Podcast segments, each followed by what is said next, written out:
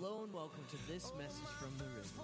We hope that this message from Pastor Billy Pate inspires and challenges you towards a greater relationship with Jesus Christ. Now let's join Pastor Billy Pate for another exciting message.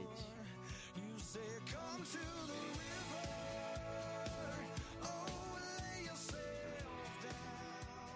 If you have your Bibles, go ahead and pull those out this, this morning. We're, we're not going to go directly to Scripture today, but we will get to Scripture, so just have them out and have them ready today. We are continuing our series called Stories, and uh, over the last few weeks, we've really been talking about uh, how every story is really a potential testimony of God's grace and God's strength. And over the past few weeks, over the past three weeks, you've had the opportunity to hear different stories of people who have uh, allowed God to change their difficulty and disappointment, their tragedy and their pain into a place of strength, blessing, restoration, and healing. And it's been exciting to hear that and be a part of that. Uh, I want to encourage you if you missed some of those testimonies, uh, they are all recorded, they're all uploaded to our website and made available to you. And so you can go and pick those up and uh, listen to those, and we would love for you to do that. It's just amazing to me how you hear uh, people's stories, and you would look at them and you would never think that those things had happened in their life because of where they are today. But the fact of the matter is, we all come down the same uh, line in the same journey and the same difficulty, and, and we need a God who intervenes in our life and changes, changes our trajectory toward His purpose and His end. And so today, what I'd like to do is I'd like to share another story with you. Am I ringing? I bet Stephen can help me out back there. Share another story of a woman whose life is marked by tragedy, whose life is marked by difficulty, um, but also later on is marked by grace and marked by mercy. Um, the woman that I'm going to share this story about was disregarded by those who she did have in her life. And uh, her life was a life that was left with loneliness, life that was left devalued, life that was left uh, underappreciated. And even now, throughout this story that I'm going to share with you, she remains nameless throughout the story and only referred to as woman. And so let me take some time this morning and share. Do I need to change mics this morning? No, I'm good. Okay. My challenge as I share this story with you is that you would find yourself in the story. Take a few moments to even, you know, to gather yourself in the midst of the difficulty that the woman that I'm going to share with you her story faces. Uh, because I think that, that anytime we can put ourselves, especially like in Scripture, when we go into Scripture and we read a story about someone's difficulty, if we can find ourselves in that difficulty, then we can find ourselves also in the path of restoration that Jesus provides. We can also find ourselves in the freedom that He offers, and we can also find ourselves in all of the good things that the Scripture de- decrees for us and explains to us. And so I challenge you this morning to please try to find yourself in that story. This woman that I'm going to share about, she is the youngest of three. She has an older brother, she has an older sister. Are you good? Okay. But even though she grew up with siblings, she really remains isolated and left her own for the biggest extent of her life. You see, when she was just a young child, she lost both her mother and her father. She lost her mother to disease, and then she later lost her father in a farming accident. And so she grows up in this household, the youngest of three, really struggling to find value and to find worth because she has no one really to invest solely into her. This accident, the loss of her mother, the loss of her father, puts a tremendous strain on her brother. He now bears the responsibility of providing for the entirety of the family, and so each day he goes to work and he works long hours. He feels the pressure of the family resting upon his shoulders, and the responsibility now to care for his younger two sisters is weighing on him in a big way. The woman in our story actually begins to feel resentment from her brother because of the burden that he has to bear, and the older sister as well. Oftentimes, he remarks about the pressure that he's under and the burden that they are because he bears this responsibility to take care of them. You know, after all, he had dreams, he had plans, he had ambitions, he had goals. He had things that he wanted to accomplish now in his life, but now all of those things seem to be put on hold because of this responsibility that now lays on his shoulder. I would say to you, I think that a lot of us probably in this room can relate to his plight. We can relate to his journey. We can relate to his difficulty. Maybe for some of you in this room, I know in times of my life that I've had the responsibility of things that I should have never uh, had the responsibility of bearing in my life put upon my shoulders and laid upon my shoulders and, put at my feet as my responsibility, and I had to bear them out and carry them out. And, and you can't help but over time to feel the pressure of that weigh down to you so, to such a point that you start to feel frustrated, you start to feel resentful, you start to feel aggravated, you start to feel bitterness. And so we don't judge this brother, we just simply understand the pressure that he's under, the weight that he's under is crushing him. It was never his meant it was never meant for him to bear, never his weight to carry, yet here he is carrying this weight. Through pressure, he becomes disconnected from his sisters. Not much more than a provider for this family, rarely seen, rarely interacting with his two siblings. He's forced to work these long hours and tiring days, just trying to put food on the table, just trying to pay the bills, just trying to get by, just trying to take care of. So resentment and frustration grows in his heart. Most of that is pointed to the youngest sister, this woman that we speak of. After all, she's too young, too inexperienced, and no one really expects a lot from her. She's just there her older sister is another story. She's a hard worker. She actually contributes to the household. But she too, hardened by circumstance, becomes resentful, becomes critical, becomes condescending, becomes jaded to a sense. And so the woman that we're talking about, even in her sister's eyes, she really can't do a whole lot to please her. She can't clean enough. She can't cook well enough. She can't do anything good enough to the standard of her older sister. And so this woman, she grows up disappointing everybody around her, never being enough for anyone around her. I don't know about you, but have you ever felt like maybe the older sister in our story?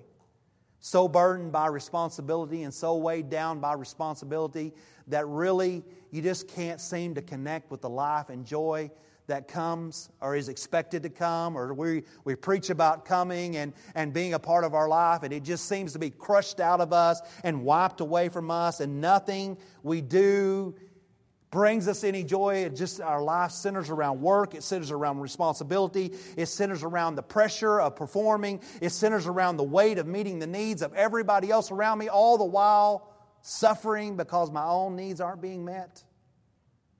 Or maybe you're like the younger sister and you just can't seem to do anything right. No matter how hard you try, no matter how hard you work, no matter what you do, there's somebody in your life that says to you, it's never good enough. I did my best, but it's not enough. I'm trying to be all that I can be, but it's not enough. I'm, I'm working diligently, I'm serving faithfully, I'm doing everything that I can, but it's still not enough. So, with no mom to hold her, love her, nurture her, and a sister who only demands of her, this woman in our story, she grows up lacking. She grows up feeling insufficient. She grows up feeling insecure. She grows up feeling inadequate. She has no woman in her life to teach her how to be a lady, no one to teach her how to be a homemaker, no one to teach her how to be a mother someday. She lives in lack from her earliest remembrance. With no father either, she grows up without male affection. Her brother's too busy to pay attention to her. Without a father, there's no one there to tell her she's pretty. No one to tell her that someday a man would be lucky to have her. No one to show her how she is supposed to be treated and what she is supposed to expect. She can't remember the last time that she was hugged and complimented. She can't remember the last time that she was given value from someone. And so, consequently, more lack invades her life. More lack of identity, more lack of value, and more lack of appropriate affection. But over time, she begins to mature. She begins to grow up, as time does to all of us. She has no oversight in her life, and so in her teen years, now she has never been told by anyone that truly matters in her life that she's valuable, that she's beautiful. And instead, her life is marked by tragedy, it's marked by difficult circumstance. But even though it has been marked by those things, she has a certain charismatic nature to her. She's learned through rejection at a very young age how to overcompensate. She learns how to interact outwardly with people to hide the fears and insecurities of her life. And I think that so many times for us, like this woman, we hide hurt way down deep inside. We bury it because of circumstance. We don't want anybody to know the true us. We don't want anybody to know what it means to be vulnerable, to what it means to be exposed. And so we, we learn to overcompensate. We learn to project a certain outward experience, outward personality, an outward way, when in reality, inside, we're really hurting deeply, wounded, looking for answers, but not finding any. any. And so we learn, instead of feeling rejection and put, portraying rejection, we learn how to make up for that by just pretending everything's okay, everything's right fears, insecurities, rejection, all of it masquerading as other things. Now, in her life, in her teen years, some call her flirty, but she's just desperate for attention. She seems happy, she seems full of joy. She has an infectious personality, but she knows she has to hide the pain if she's ever going to have anyone take an interest in her. Who could love her for who she really is? And so, an interest people do take. Mainly men. Women are nice to her face, but she knows what they say behind her back. They degrade her, they call her names, they insinuate things about her character, demean her. She doesn't care much for women at all. After all, all they do is criticize. She spent her entire life hearing the criticism of her older sister, and now she has to hear it also from the people of the community. Men, however, are a different story for her. They like her personality. They like the boldness in which she appears to have. She knows that she's attractive, and she notices how she catches the eye of men throughout the town as she walks by and goes about her business. She starts to get attention, and that attention only feeds the deep seated need for value and identity that she has resting inside of her. She has never really had affection from a man. Her brother's always been too busy, and she can only remember one time holding her father's hand and the security, the peace, the strength that came from that moment, and it's been missing way, way too long in her life. After all, she only wants to be wanted, she only wants to be valued. And so she falls in the trap that a lot of young women her age fall into, in that in her condition, she falls into promiscuity, buying into counterfeit affection hoping to fill the hole that has existed in her life from a very young age. She just wants to be wanted.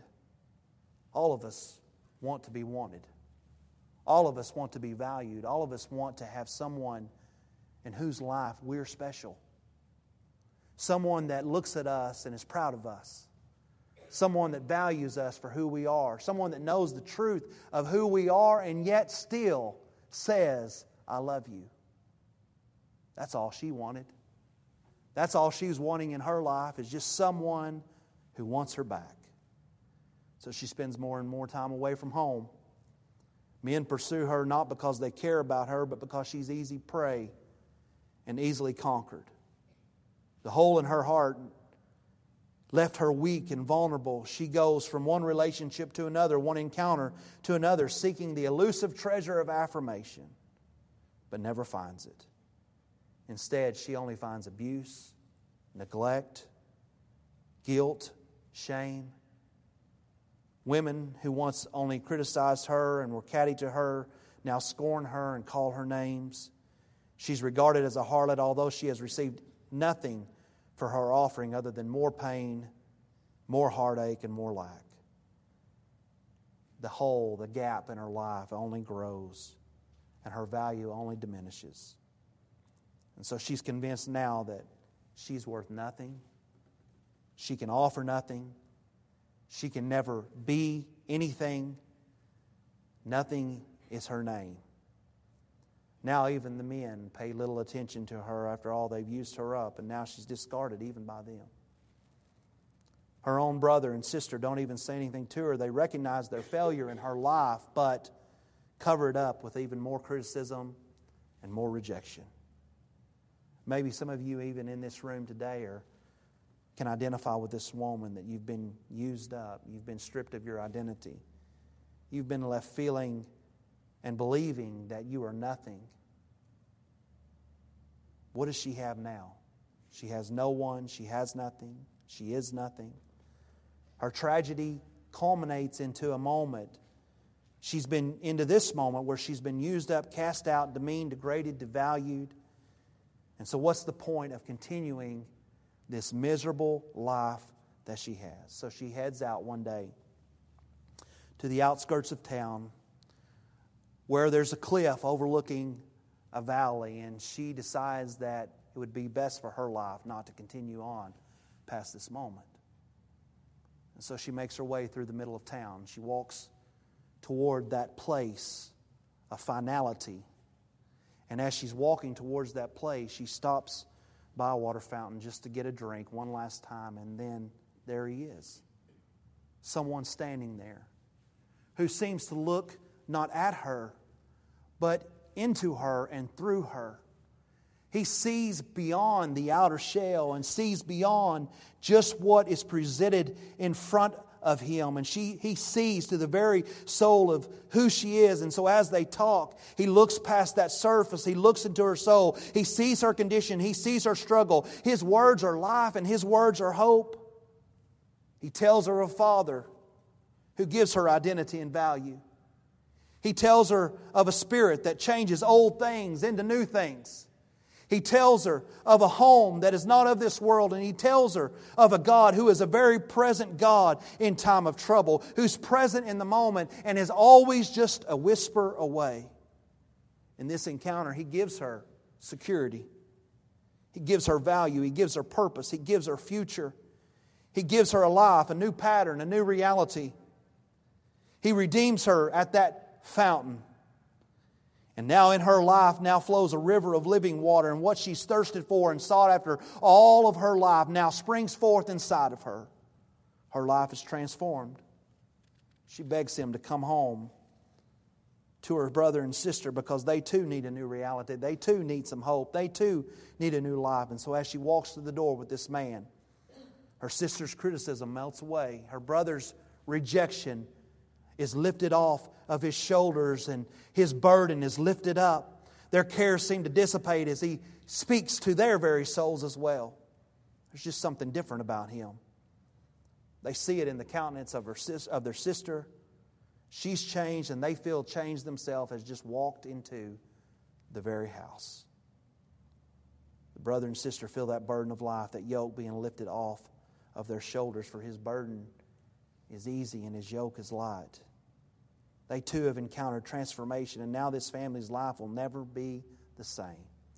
Martha and Lazarus will never be the same. And as for this woman, as Jesus walks out of the house that evening, he turns to her and he says, Mary, Mary, my child, I will never leave you nor forsake you. I will always be with you. Later that night, as Mary and Martha and Lazarus share their encounter and begin their new life together in a new arena of hope, Mary shares with Martha that she doesn't recall mentioning her name to Jesus. Perhaps he just always knew who she was.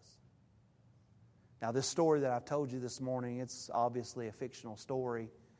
We can go back and we can read a little bit about the life of Mary, but we don't really know the full account of who she is, even. There's a lot of speculation about who she is, but with all the things that we do know about her, this could very easily have been her story. This could have been very easily her path. And so let's read here from Scripture in John chapter 12. It's on the screen for you in verse 1. And I want to talk to you just a little bit about Mary's life. Then, six days before the Passover, Jesus came to Bethany, where Lazarus, who had been dead, whom he had raised from the dead, There they made him a supper, and Martha served, but Lazarus was one of those who sat at the table with him. Then Mary took a pound of very costly oil of spikenard, anointed the feet of Jesus, and wiped his feet with her hair, and the house was filled with fragrance of the oil. But one of the disciples, Judas Iscariot, Simon's son, who would betray him, said, Why was the fragrant oil not sold for 300 denarii and given to the poor? This he said, not that he cared for the poor, but because he was a thief and had the money box, and he used to take what was put in it. But Jesus said, Let her alone. She has kept this for the day of my burial. For the poor you will have with you always, but me you do not always have. You look at verse 2 there in the scripture, and it says that they made him supper, and Martha served, and Lazarus was one of those who sat at the table with him. And then it says, then Mary. If you go back and you look at the gospel accounts of this particular incident, what you'll find is that three gospel writers write about this story, but only one of those three records the name of the lady. For all the other two, they were just known as, she was just known as the woman. But in John's account, he names her. He names her Mary. Now, I find it interesting that John, being the closest to Jesus and the one that spent the most time with Jesus, is the one that says, Look, we can't just list her as a woman. We have to name her for who she is. Let me tell you this morning, church, that Jesus knows exactly who you are today. He knows exactly where you are today. He knows exactly what you're going through. He knows your struggle. He knows where you are. But more importantly, He knows who you are. And He loves you for who you are.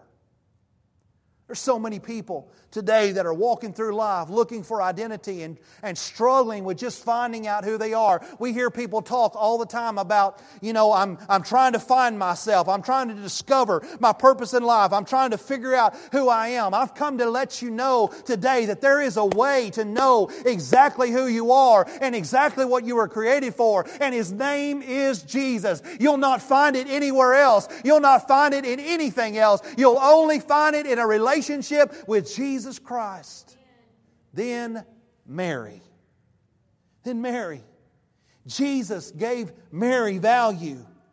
Jesus gave Mary purpose. Jesus gave Mary a future. And Jesus desires to give you the very same thing. Jesus knows your name this morning. He knows who you are. He knows where you've been. He knows what you've gone through. And He knows what to do about it. Verse 3 says Then Mary took a pound of very costly oil of spikenard, anointed the feet of Jesus, and wiped his feet with her hair. And the house was filled with the fragrance of oil. One thing we do know about Mary is that Mary's a worshiper. Mary, being a worshiper, is indicative to me that even in her younger years before Christ, she was probably charismatic. She probably had a vibrant personality. She probably was very lively, even though she went through difficulty and struggle. A lot of that probably covering up pain that's inside of her life. And yet, now in her redeemed state, she takes all that was broken all that was messed up, all that was destroyed, all that was di- disheveled in her life. And now she turns it all around into a new identity that Jesus has crafted and given to her. And now she becomes a worshiper because of all that he has redeemed her from. Let me tell you today that if you will take all the pain and all the struggle and all the difficulty that God has delivered you from, and if you will turn it around and pour it out to Him, He will make it into a testimony. He will take your brokenness, He he will take up your mess life. He will take everywhere that the enemy has caused you havoc and trouble and everywhere that you failed God, and He will flip it around to be a testimony of His grace and mercy and strength in your life. What we've heard of the last few weeks is about God taking and transforming broken things and making them new again. God taking messed up lives and, and jacked up lives and taking them and making them valuable and of purpose and directing them towards something that matters, not only in this life, but the next life. When, when I speak about those things, I look across the crowd and I, and I think, what is it inside of us that calls to more? What is it inside of us that is looking for more? What is it inside of us? Is it there? Is there something still beating in your heart today that says, I know there's more for me. I know God has a plan for me. I know God has a purpose for me. I'm praying today that God would bring it to life in you, that He would take the messed up past and He would make it into a prominent future, a future of glory and a future of God's grace and strength, a future that honors and glorifies the name of Jesus. Where would we be without Him? He has fulfilled every longing in, in Mary's heart, and she gives Him now the only thing that she can, and that is her full devotion and a heart of worship.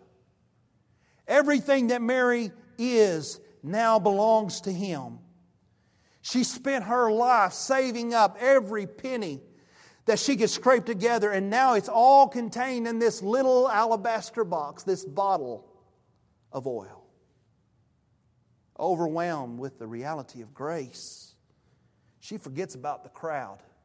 My God, what would it do for us if we would just forget about the crowd for just a few moments and just make our way to the Master and say, I don't care what people think about me. I don't care how people judge me. I don't care how people criticize me. I got to get to Jesus today. I, am overwhelmed with His grace this morning and I've just got to get to Him. And so she forgets about the crowd and she brings Him the only offering she has available. That's her oil and that's her worship and she pours it out on Him.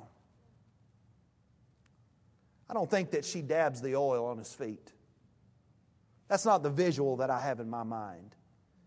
As I think about this scene, I think she busts that bottle open and she pours, pours it out in devotion. She pours it out in affection. She pours it out in worship over him. She bends her face to the floor and she begins to kiss his feet. And she wipes his feet with her hair and she worships with purity. She worships with vulnerability. Her hair's in disarray and she doesn't care. Her face is swollen and puffy from tears that she's crying, but she doesn't care. She knows what she was and she knows what she is. And now the truth of both realities have erupted in this moment, causing her a torrent of worship and praise to be poured out on the very person of Jesus. Where would you be without Jesus? Where would you be this morning without Jesus? Where would you be without Jesus Christ in your life? Where would you be had He not come and found you at your particular water fountain? Where would you be if He had not stood between you, your current reality, and your possible end? Where would you be if Jesus had not intersected your path and directed you to another place of purpose and destiny? Where would you be? Today without Jesus. I think that in church we oftentimes lose sight of where we would be without Jesus.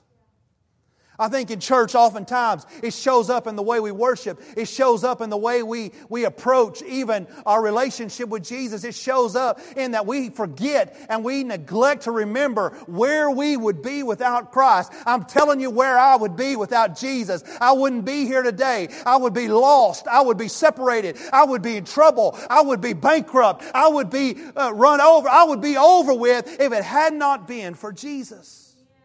Where would you be? If it had not been for Jesus. And so maybe, maybe, just, just maybe, it's time to forget pretense. Maybe it's time to abandon pride. And maybe it's time to just work through the crowd and worship Him. Let me ask you this what worship does He deserve from you? What worship has He earned in your life? What needs to be poured out in worship from you because of Him? I love verse 3. It says, And the house was filled with the fragrance of oil. It, it's not the fragrance of the oil that fills the house, it, it's the fragrance of her worship that fills the house. Her, her worship is infectious to those in the room who have a heart for God they can't help but be inspired and moved by her act of worship. And so she leaves a mark on that crowd that night. She leaves the scent of her praise filling that room. 2 Corinthians 2:14 says now thanks be to God who always leads us in triumph in Christ and through us diffuses the fragrance of his knowledge in every place.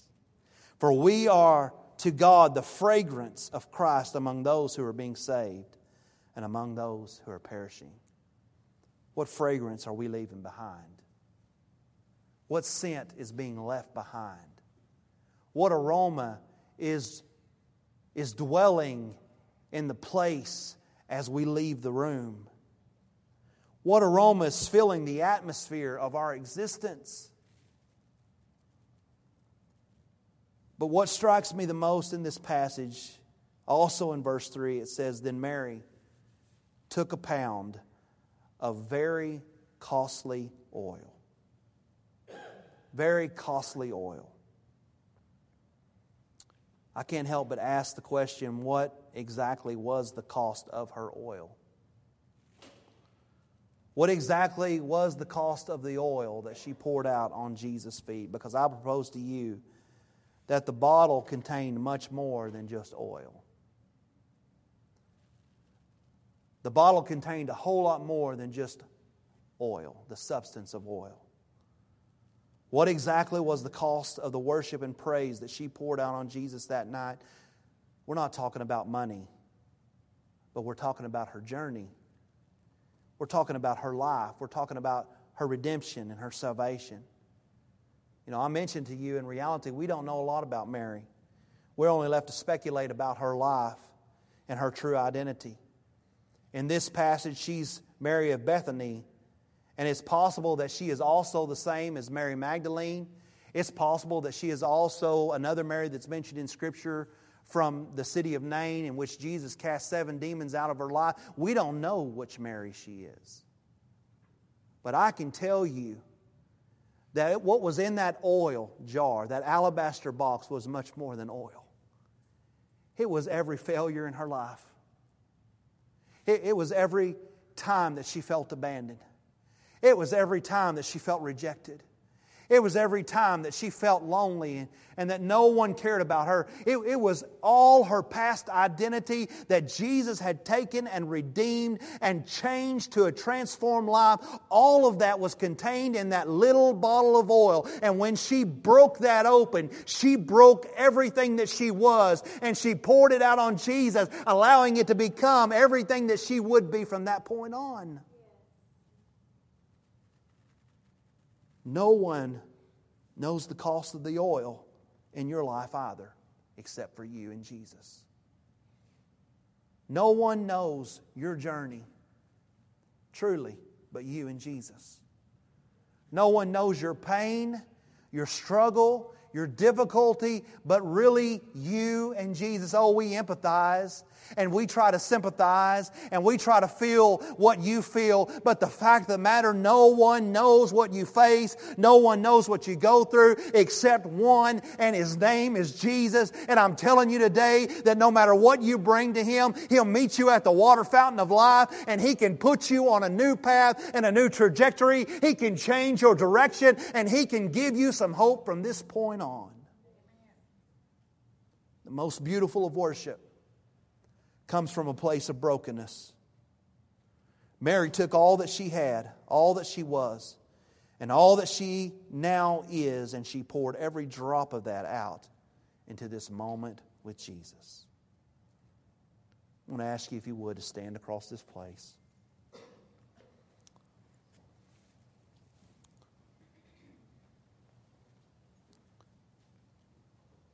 I want to ask you some questions this morning as we move to this altar time, as they begin to play this song softly from the back. Where did Jesus find you? Where did He begin to change your life? What has He meant to you? And what does He deserve for you? For the Christian today, Today is a call to worship Him with your life like He deserves. I'm not holding back. I'm pouring all I am out to Him because that's what He deserves. Are you here today waiting to be found by Jesus? Are you here waiting on a moment when He steps into your life and He begins to change its direction? Because I believe that He stands right now between your present reality and your future. And so, will you let Him set you on a path of hope and life? Because if you will take all you have, all you were, and all you are, and pour it out in brokenness before the Savior, your life will never be the same. We hope you have enjoyed and been encouraged by this message. We would love for you to join us at the river on Sunday mornings at 9:45 for Sunday school and at 10:30 for morning worship. We also provide our midweek service for all ages on Wednesdays at 7 p.m. If you would like to support the various ministries at the river, please go to our giving tab. We would love for you to visit us at 1110 South Preston Street in Burkburnett, Texas. And as always, we encourage you to come experience life with us at the river. till I found myself face down on your shore. You said, Come to the river.